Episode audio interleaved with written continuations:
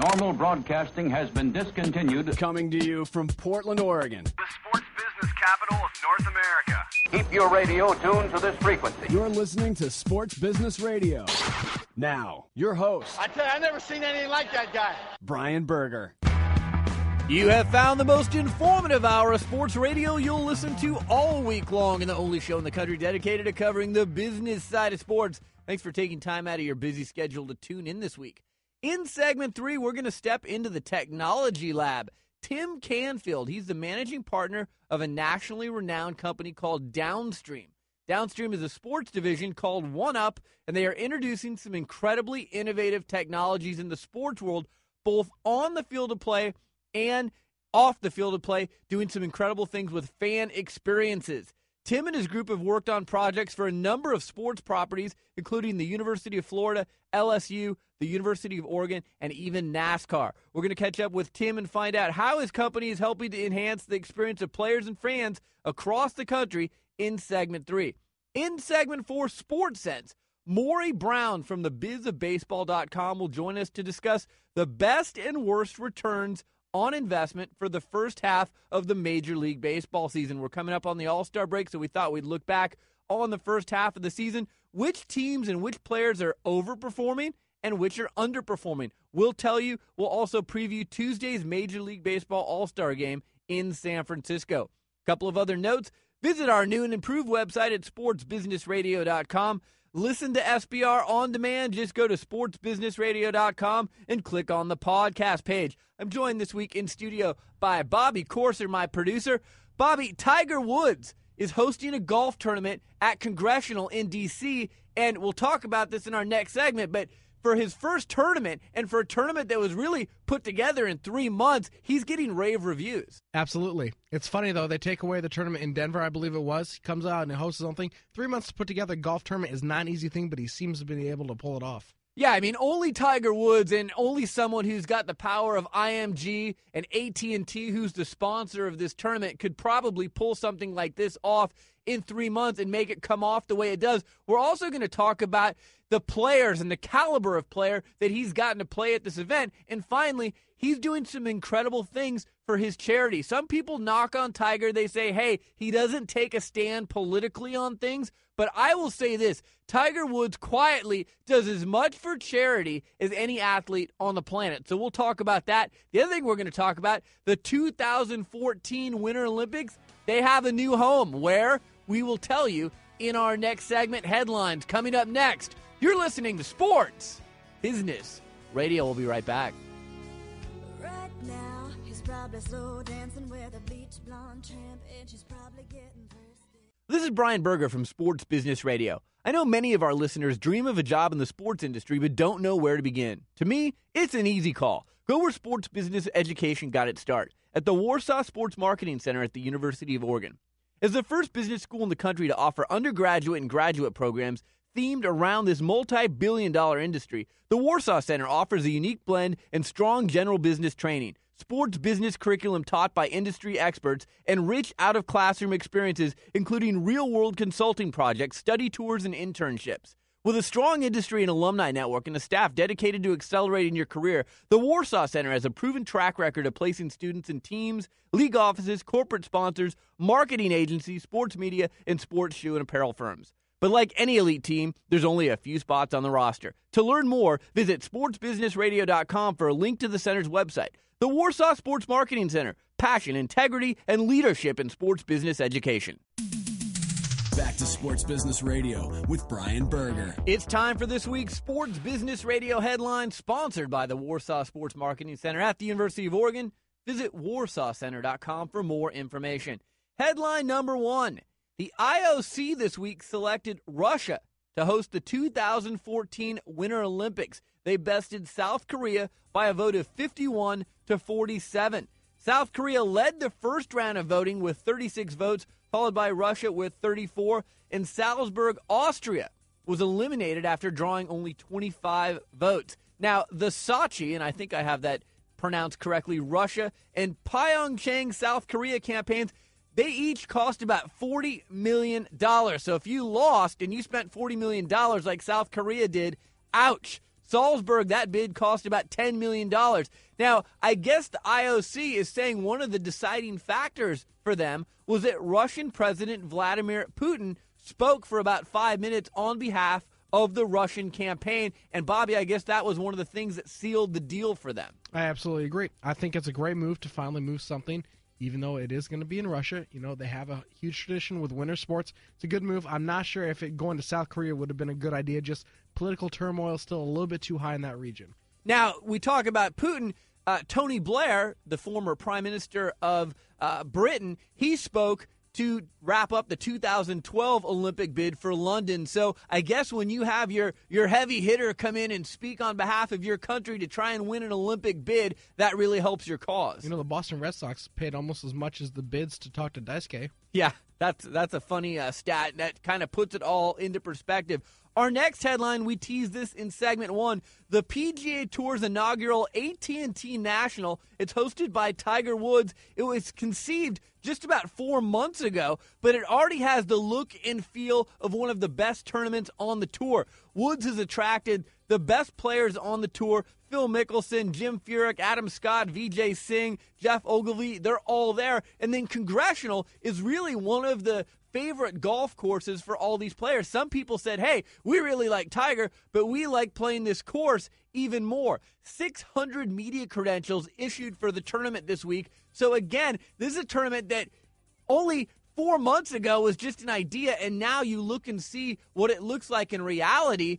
And they've done an incredible job, and they're raising lots of money for charity. The other thing they're doing that I think is really cool remember, Tiger Woods' father, Earl, was a military man. Tiger grew up on a military base. If you are a member of the military, man or woman, and you show up at Congressional this weekend and you want to watch some golf, you get in for absolutely free. That is cool. That is really cool. And, you know, I find it special that he has it now over the 4th of July weekend, America's birthday. What a better place to be than at the U.S. Capitol in Washington watching some great golf and some great golfers. Well, and Jack Nicklaus, Arnold Palmer, these guys have hosted their own tournaments. It's time for Tiger Woods to do the same.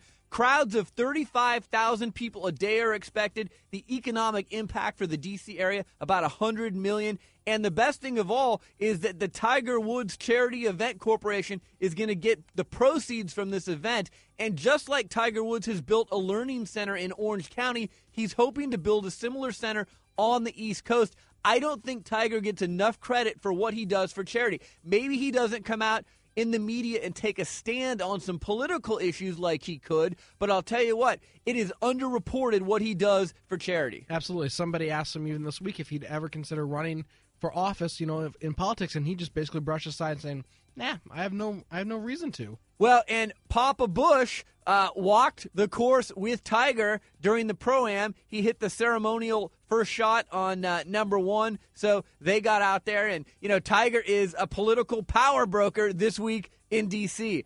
Our next headline: The All England club officials admitted that they made a big boo boo. They did not take out insurance against rainouts. And boy, there have been a lot of rainouts to the tune of about $2 million American money per day at Wimbledon this year. Bobby, the bad news is is they're building a roof, but the roof won't be ready until 2009. We have seen time and time again at Wimbledon and the US Open money is being lost because of rainouts. The U.S. Open, I think, at the U.S. Uh, Tennis Center in Flushing Meadows, they need a roof as well. I totally agree. I heard a couple commentators on ESPN over the week saying, "Hey, well, why don't they just move Wimbledon back?"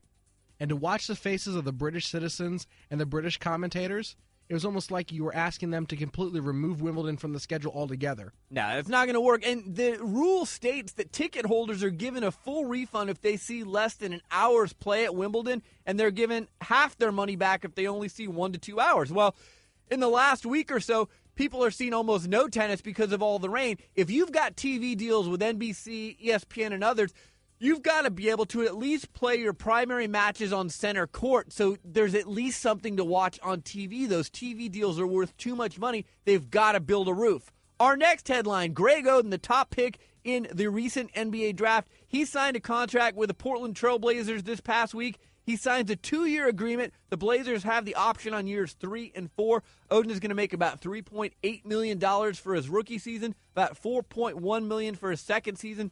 And 4.4 for his third season. Kevin Durant, Jeff Green, others, they also signed their rookie contracts this week. Our next headline the Big Ten Network. They're officially going to debut on August 30th at 7 p.m. with the Big Ten tonight. Now, 75 cable systems have picked up the Big Ten network, Bobby, but really, they're going to be a regional network. And I don't think a lot of people are going to see them when they start. And really, people in the West, Pac 10 schools, people in the South, SEC, they're probably not even going to tune into the Big Ten network. I totally agree with you. I mean, if Notre Dame was a part of, say, the Big Ten, I think their reigns would be up because we all know that Notre Dame has a huge following. Teams like Michigan and Michigan State, even Illinois, Wisconsin, they have their fans that have spread out across the country, but nowhere near the amount of you know viewers that this network is looking to get outside of their zone.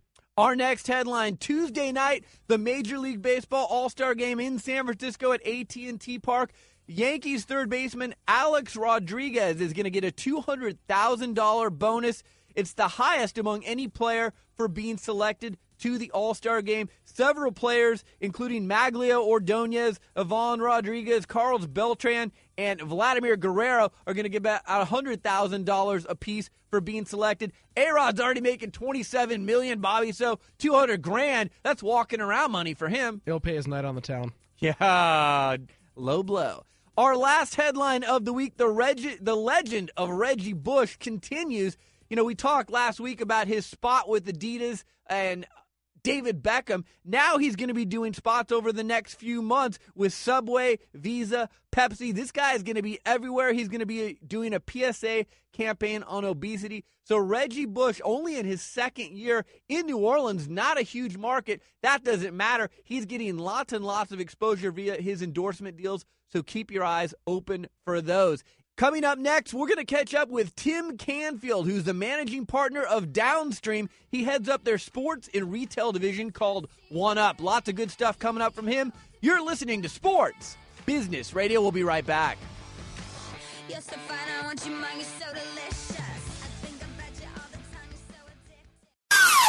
Sports Business Radio talks to the people who call the shots in the world of sports. My guest is Dallas Mavericks owner Mark Cuban. Let's go back to the year 2000. The year before you bought the Mavericks, they were 40 and 42. Fan interest was pretty lukewarm. When you bought this team, what did you see in this team? What was the potential that you saw to get them to where they are today? Probably none. Brian Berger goes one on one with the biggest names. My guest is Dr. Myles Brand, the president of the NCAA. I think the reason why we have a BCS type system in Division 1A and elsewhere we have playoffs is that the schools in Division 1A feel that the regular season is the most important aspect of football. Read the Sports Business blog and listen to SBR on demand at sportsbusinessradio.com. See, I think that's the big thing. Sports Business Radio, Saturday or online at sportsbusinessradio.com.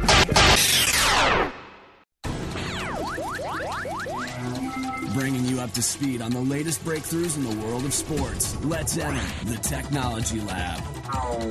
My guest is Tim Canfield. He's the managing partner of a nationally renowned company called Downstream. Tim, thanks for joining me. No problem, Brian. Nice to be on. So, Tim, Downstream has a subsidiary company. It does a lot of amazing work in the sports arena. It's called One Up. Tell us what One Up is. OneUp is actually a partnership between two companies, Downstream, which is a multidisciplinary uh, design firm here in Portland, Oregon, and Exos Technologies, which is a leading technology provider for the sports industry.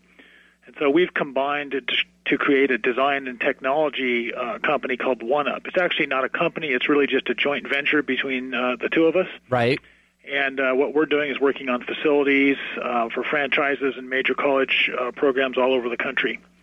Yeah, more and more we're seeing design and technology coming together. Let's first start about uh, performance off the field. You're helping sports programs, pro sports teams perform better off the field. One of the more highly profile uh, projects that you've worked on is the University of Oregon football locker room. Talk about some of those projects, if you would. Sure, yeah. Uh, with the University of Oregon, you know, they're very visionary, they're very forward thinking and progressive. They've done a lot of extensive work on their facilities over the years, and they're actually nationally renowned amongst a lot of the other programs for being forward thinking and taking aggressive steps to, um, you know, to push their brand forward and to kind of market their program in a unique way. And so part of how they've done that is they've they've done an extensive amount of extensive amount of work on their facilities. Um, they we did projects for them. One was called the Game Day Experience. Uh, we also designed and implemented all the technology in their weight room, and then kind of the pinnacle project that we did for them was their football locker room. And you know how they're how that helps them perform better off the field is that you know we look at a locker room for example using the Oregon locker room as an example we look at that as a selling environment. And by that we mean you know not not really sales directly but the return on investment for Oregon on those types of facilities is obviously to attract uh, better talent, to retain staff, to get donors excited, to get all the, the community excited around what the team is doing. And you know, Oregon obviously has a lot of interesting things that they're doing from you know their progressive cutting edge uniforms that they get from Nike right down to the facilities and technology that they're using to, to get better on the field yeah. off the field. Yeah, go ahead, Brian. No, I was going to say you hit on a really interesting point recruiting. I mean, when you're little Eugene, Oregon, and you're competing against the likes of USC, UCLA, uh, Arizona State, the Miamis of the world, you've got to do things like this to keep up with the Joneses, don't you? Well, absolutely. I mean, I think it's um, you know you have to have modern facilities. You have to have highly functional facilities and then if they've got a really nice wow factor in addition to that, then you, that's kind of the icing in the, on the cake. And so what we're trying to do is create facilities that are very functional. An example in the Oregon locker room is that the, the coaches in there have great sight lines. They can see everybody in the room at one time. Um, we've created what we called kind of an inner sanctum, which is kind of the core of the room where the whole team can come together. We did things like integrate HVAC into the lockers so that anything that's damp that gets put in there gets dried, you know, just by circulating the air through there. And then we um, we put a big door on the side of the building that opens up kind of like a garage door to let those guys in and out in mass uh, on game day. And those were things that, while they're cool, they they really are efficient also because they allow a lot of people to get in, get in and out quickly. And I think that helps them, you know, ever so little, ever so slightly on the field because they they get to spend more time talking to each other at halftime. Sure. And Tim, I want to continue that uh, conversation about the on the field performance. Not only are you doing things off the field, like locker rooms and some of the things you just mentioned, but on the field, you're helping your clients perform better. Maybe you can uh, discuss that with us a little bit. Yes, well, the Exos Technologies piece of OneUp. Um, you know, if I was to say, if I was to characterize the partnership, the partnership that we have with Exos really is we make the design and the environment, we make it cool, we make it functional, we make the space comfortable to be in.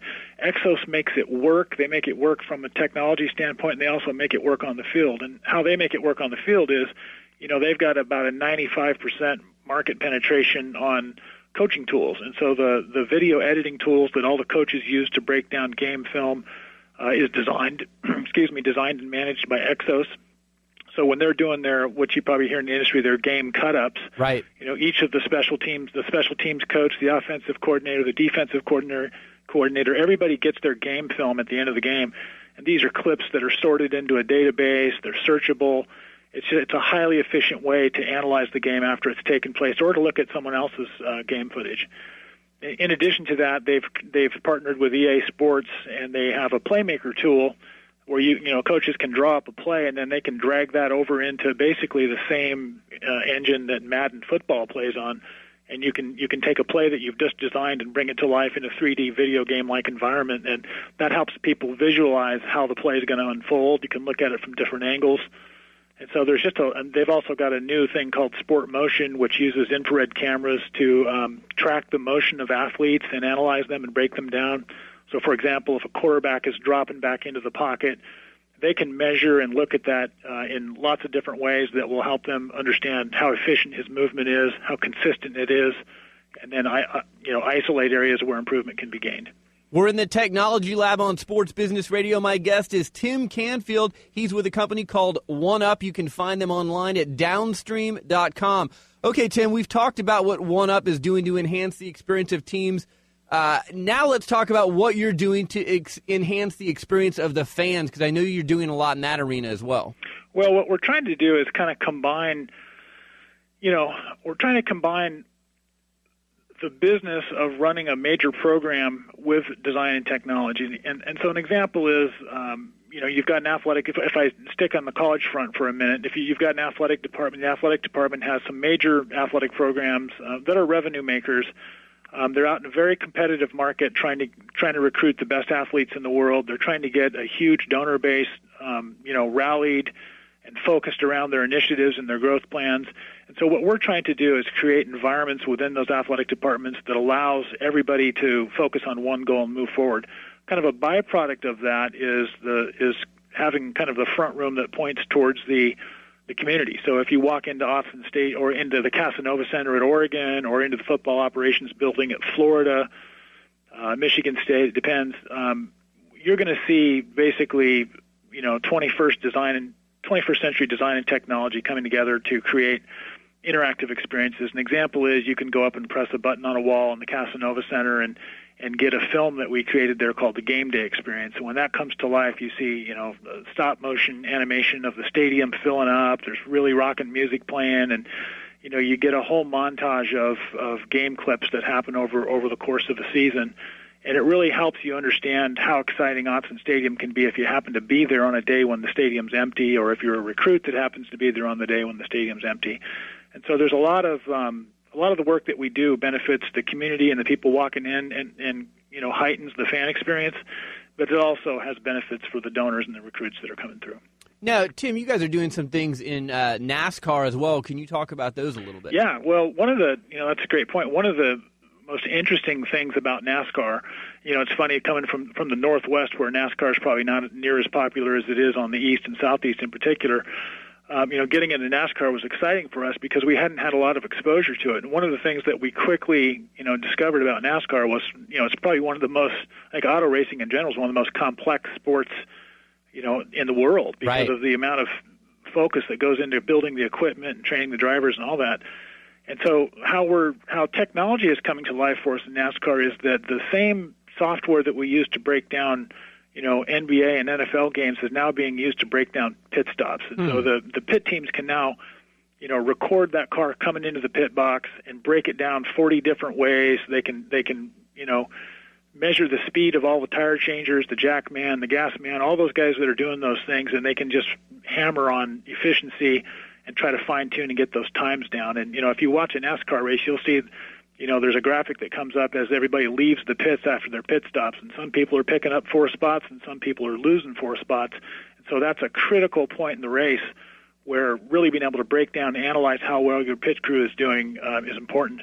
On the other side of the coin, back at the race car shop, we worked for Michael Waltrip Racing in the last year. He's he's just launched four Cup teams this year, you know, and these these NASCAR uh, teams are huge. They're like uh, some of them have the equivalent revenue of you know NBA franchises. Sure. they're major sports you know outlets, and uh, so a lot of these guys have 150, 250,000 square foot race car shops, and the fan accessibility in NASCAR is just massive. That's one of the things that's most appealing about it is that you know you can pay to practically get right up to the car window to watch the driver climb in the car if if you you know want to be down there that low.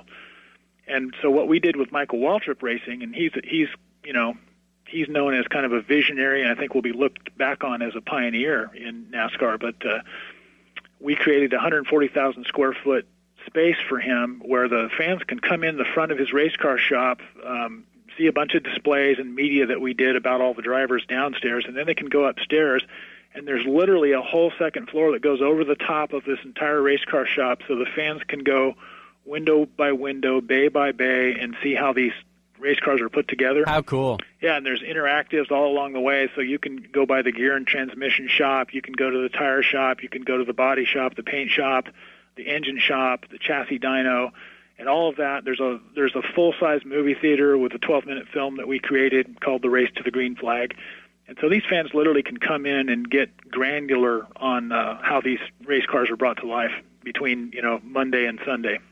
Tim, we've got just a few minutes left. Uh, you guys are leading trends in the Executive Briefing Center marketplace. Tell us about that, if you would. Yeah, well, you know, on the downstream side of things, um, we've really made a mark in executive briefing centers, and what's happening in the and how this is relevant to sports, I'll get to in a second. But what's happening in the corporate world is a lot of these corporations that sell to other businesses, the business to business guys, are creating these wonderful executive briefing centers. And what they've discovered is that it's much better to bring your customer to you than it is to go see your customer. You can just you get their full attention. You have a chance to to build your relationship on all sides of of, of the business, you know, including the products.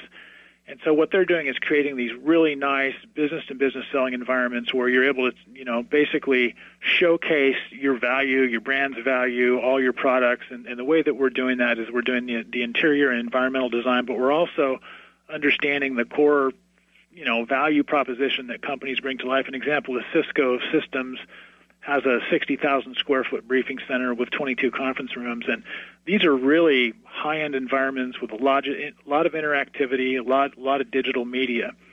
And so, what we're seeing a trend in the sports world is that a lot of these arenas and facilities that are being built are becoming not only fan-centric places, but business-to-business selling environments. And so, a lot of the corporations that are buying premium seating, luxury seats, those types of things are, are wanting to see more business to business amenities in those facilities. And so what we've done is started working in that area to try to take what we've learned over in the executive briefing center business and apply it to the sports arena business. Tim, we've got one minute left. You know, uh, in this day and age, everyone's looking for new ways to generate revenue. One Up is helping pro sports franchises and college programs generate new revenue. Give us a few ways that you're doing that in the next uh, minute, if you could. Sure. Well, one of the things that's going on is obviously it's a digitally enabled society now, and, and downstream, while we're you know we're designing environments and specifying technology and all that, we're also a media company. And so one of the things that we're working with several of our customers to do is to identify how to leverage the product that they have. An example is um, in the NFL, you know, the teams themselves own the content from from the edge of the field back, and you know that NFL owns the content on the field. But there's a lot of stuff happening in the locker room, in meetings with coaches and players. There's a lot of behind the scenes stuff that the that the really targeted fan would love to have access to, and so we're trying to help these teams figure out how to monetize that content, turn it into business revenue, um, take advantage of the digital society that's out there um, via new media. Well, Tim, fascinating stuff. I love the work you guys are doing. I look forward to seeing some of it in person, and I appreciate you taking time to join us. Uh, tell us how people can find more information on One Up. The best thing to do is go to www.downstream.com and um, just get in touch with us. That's great. Tim, again, I'd love to have you on the show in the future. Thanks for making the time. Love to do it. Thanks, Brian. You're listening to Sports Business Radio. We'll be right back.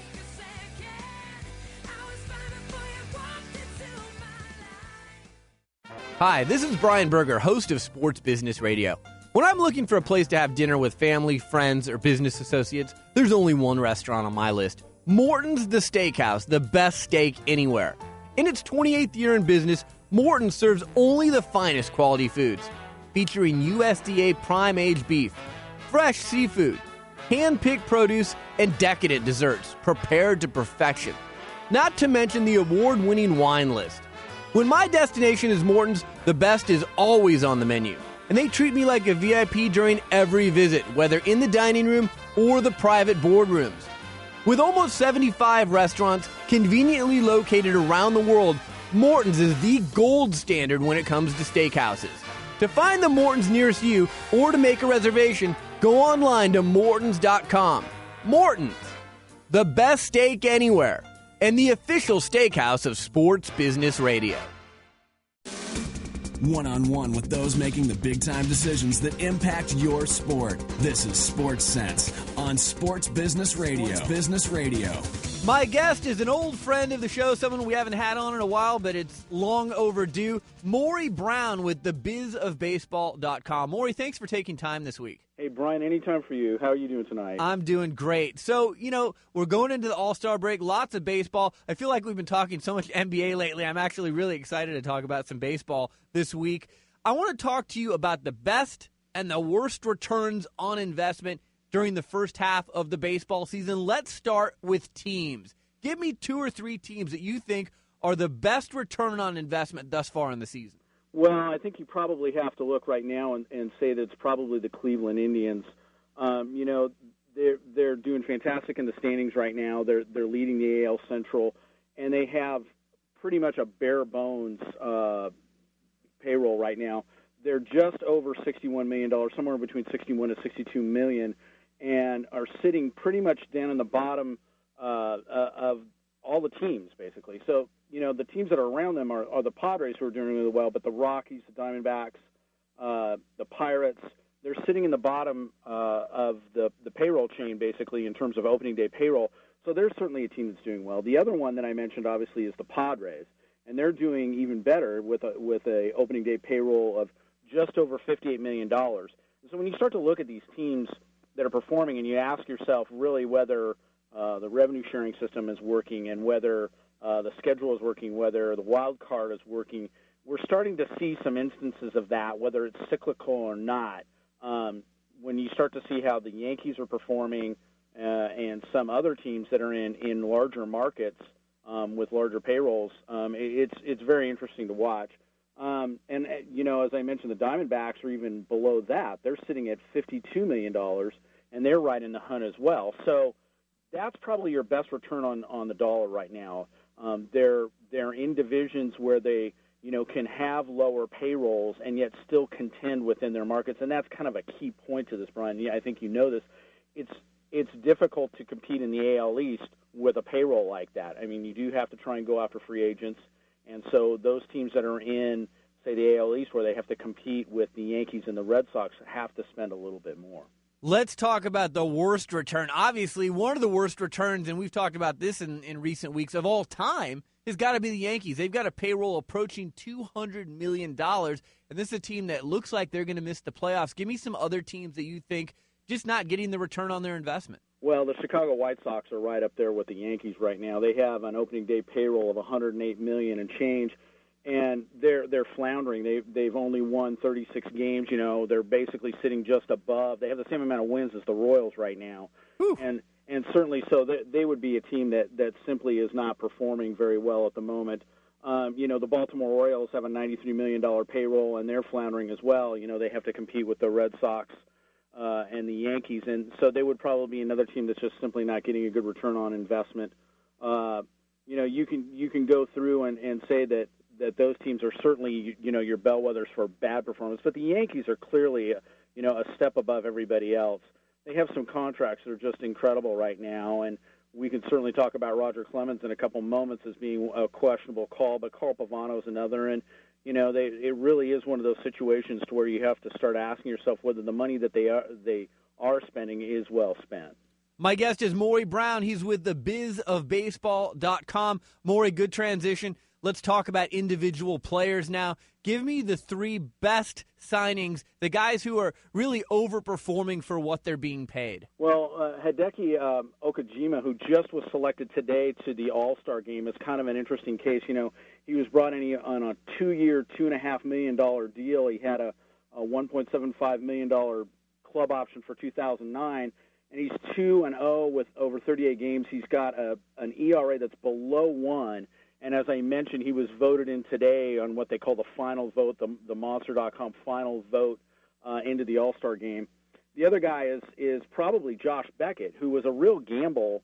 Uh, and once again, we're talking about the Red Sox. He had a three-year, thirty million dollar deal, um, but he, you know, he's 11 and two. He's sitting right behind uh, CC Sabathia, who had a loss today. So he's going to be tied with him.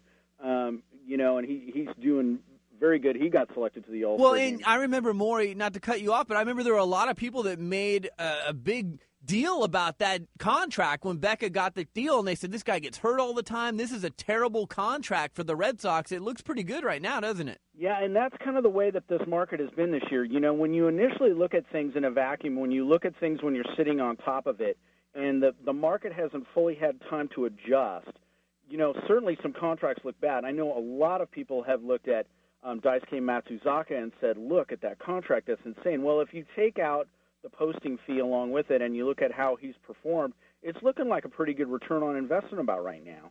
Um, it's certainly one of those things to where, at the time that things take place, depending on how other players are performing, uh, you know, if the gamble works out, there's certainly a gamble involved. I mean, Josh Beckett is a, is a major gamble given the injuries that he's had, but you know, he's come out and he's really shined this year. So.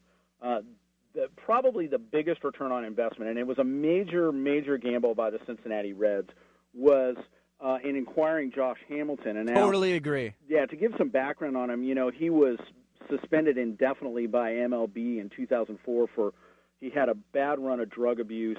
Um, he had been suspended from the game, um, and he works his he works his way back. You know, it was a one year deal at the league minimum, and uh, he led the league in he led the National League in write-in votes for the All Star game, and he's just really been doing very well. It's a good feel good story to see that somebody is you know climbed past personal adversity and he's performing well um, on the Cincinnati Reds right now. So that's probably one of those cases where you're seeing some real return on investment. You know, some people are going to call me crazy, but I think that is the feel good story of the year. I just, you know, I've seen all the stories on him and what he's had to overcome, and to see what he's doing this year is just really, really great. Let's talk about the worst returns on investment, and I'm going to give you two that are on my list. One, as we discussed a moment ago, has got to be Roger Clemens, and not so much that he's pitching poorly, but just what they're paying him to do what he's doing. And then the other is Barry Zito, but I want to hear from you uh, who your uh, worst returns on investment are. Well, certainly Clemens rates right up there. I mean, when you start offering deals like that, when you're doing a prorated deal, which is basically going to come out to about $17.4 million over the course of the year, it was, you know, 28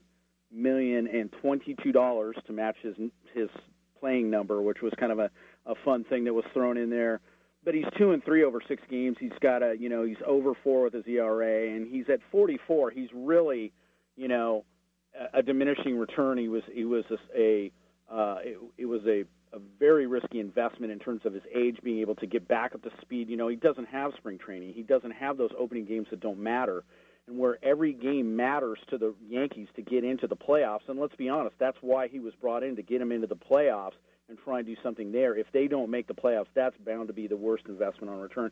Certainly, Barry Zito is the other one. It's a seven-year deal. It was a considerable amount of money. Um, the Giants are sitting in last place right now. It's it's really a bad situation. It was a it was a bad deal, I think, from the get-go.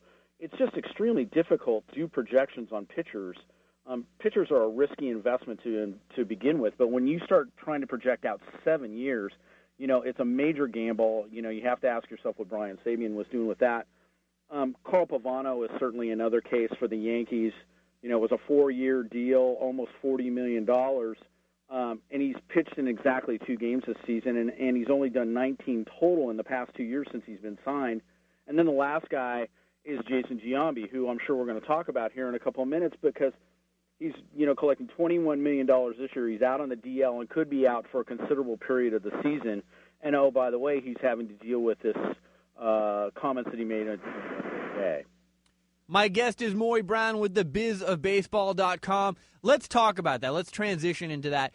You know, Bud Selig, Jason Giambi, uh, Bud Selig told Jason Giambi, I want you to meet with independent investigator George Mitchell. If you don't, there could be consequences. Giambi obviously made some comments to USA Today about a month and a half, two months ago. Here's my problem.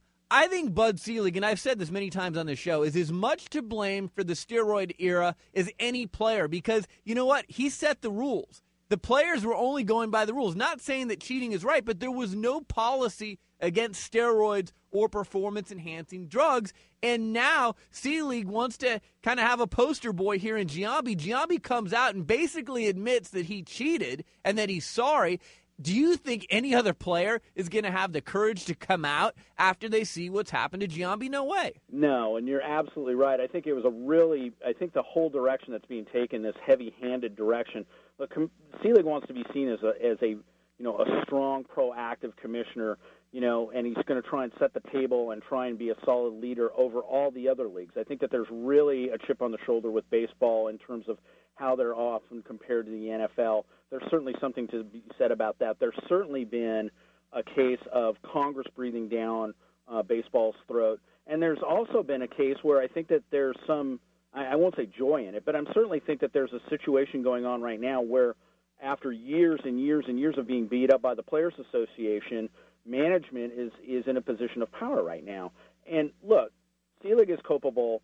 Certainly, the Players Association is culpable in all of this. They they had to have known that this was going on. If they didn't, well, then you have to ask yourself about question the leadership for not knowing about it in the first place.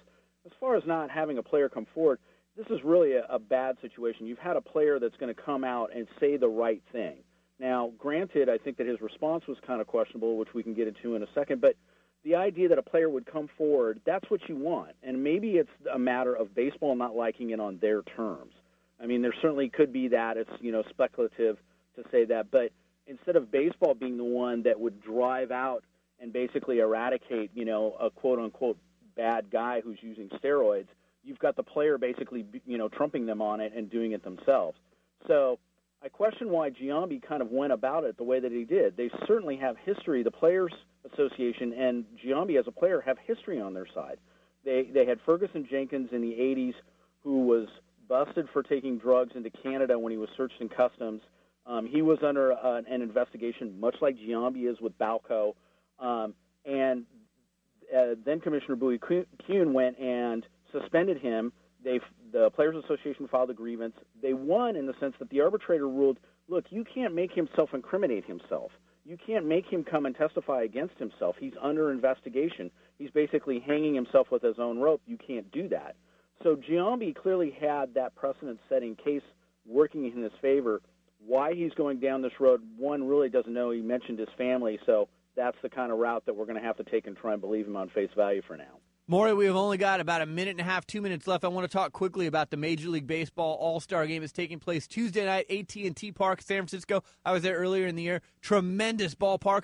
Talk about what having the All Star Game means to the economy of the city that hosts the game. Well, I mean, it's it's one of those things that it's a it's a hallmark thing. It's why the teams that do have them, you know, fight and clamor them over them. Uh, it, it showcases the city. It is truly one of the jewels. It, you know, in the sense that football has the Super Bowl, which is a single day event. Uh, baseball has the All Star game really as its single event. Now, granted, they're trying to dovetail off of that with the Home Run Derby and make it basically a week long festival in celebration of baseball before the World Series. It's in the summer. It really highlights the cities in a great way. A lot of people like to travel and go visit to see it because they know well in advance where it's going to be. Um, it's becoming more and more of a visible thing in the media. I know that they're going to show batting practice online. You've got the home run derby being, you know, broadcast. So um, it means a lot to the economies of the cities that host them, and, and it's certainly great for the clubs that that have them playing in their ballparks. Well, Maury, I really appreciate you taking time. We always uh, seem to not have enough time, so we'll have to get you on again soon. Guests appearing during our Sports Sense segment will be treated to the gold standard of all steakhouses. Morton's the steakhouse, the best steak anywhere. For the Morton's nearest you, go online to mortons.com. Again, Maury Brown, bizofbaseball.com. Great work. Make sure to check him out. Maury, thanks for joining us. Ryan, always a pleasure. Thanks a lot. We'll catch up with you soon. You're listening to Sports Business Radio. We'll be right back. Hi, this is Brian Berger, host of Sports Business Radio. When I'm looking for custom fit fine clothing and personal service to match, I call my friend Brian Tacker with the Tom James Company. Tom James's highly trained sales professionals like Brian Tacker come directly to your home or office, saving you valuable time. Brian plans and coordinates my wardrobe so I am perfectly attired for any situation, whether it's a TV interview, a press conference, or a fundraiser. The Tom James Company offers over 500 suit fabrics and 250 shirt fabrics, and they carry all the accessories you'll need, from belts and ties to shoes and socks. The Tom James Company has been in business for over 40 years, and 80% of their business is generated from repeat customers. Call Brian Tacker today at 503 807 7956 or find his information at sportsbusinessradio.com. Brian Tacker and the Tom James Company, the official fine clothing partner of Sports Business Radio. The website is sportsbusinessradio.com. All right, it's our final segment, and I have got a big beef this week. Can someone please tell me why the hot dog eating showdown between Joey Chestnut and Takeru Kobayashi got so much frigging media attention. I don't understand it. Okay, Chestnut broke his own world record by inhaling 66 hot dogs in 12 minutes. After watching this, Bobby, I will never eat another hot dog again. But this thing was everywhere. It was on ESPN, it was on CNBC, it was on the morning shows. I've never seen anything like it. Since when did competitive eating become a sport? It's a slow news day. It, it must be a real slow news week because this thing was in the news cycle for two or three days. Again, here's the sad thing this thing probably got better ratings than the NHL Stanley Cup. Not to mention, it's been replayed three, four times already on ESPN over the weekend and into this weekend. The funny thing is that the only reason why people care is Kobayashi had a mouth injury, and this was Chestnut's one chance to strike, and he did. Well, and this Kobayashi guy, I guess, is the six time champion. And now the trophy for the hot dog eating contest is back in the US of A. And everyone here is excited about that. I think it's ridiculous. Competitive eating is not a sport. I don't want to see it on ESPN. If you want to cover it as a uh, just a in the news story of the day, fine, headline news, whatever. But please, ESPN, do not promote hot dog eating as a sport. It is not a sport. Lots of thank yous on this week's show. Tim Canfield of One Up, Maury Brown of the bizofbaseball.com, our show staff, Nathan Roach, Bobby Corser, Josh Blank, Darren Peck, Ron Barr, James Harris, and Doug Zanger. Our sponsors, Morton's the Steakhouse, the Warsaw Sports Marketing Center at the University of Oregon, and ProTrade.com. A podcast reminder you can catch our show on demand anytime you want via podcast. Just go to sportsbusinessradio.com and click on the podcast page. I'm Brian Berger. Have a fantastic week. We'll talk to you next weekend.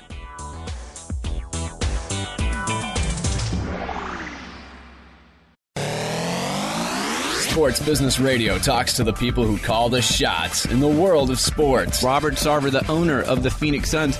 When people come to a Suns game, what kind of an experience do you want it to be for them? We want them to be entertained from the time they walk in to the time they leave. The co-owner of the Sacramento Kings, Gavin Maloof. Gavin, thanks for joining me. My pleasure, Brian. How are you? Dr. Myles Brand, the president of the NCAA. Sports Business Radio. Saturday. That's why you're a smart business person. Or at sportsbusinessradio.com.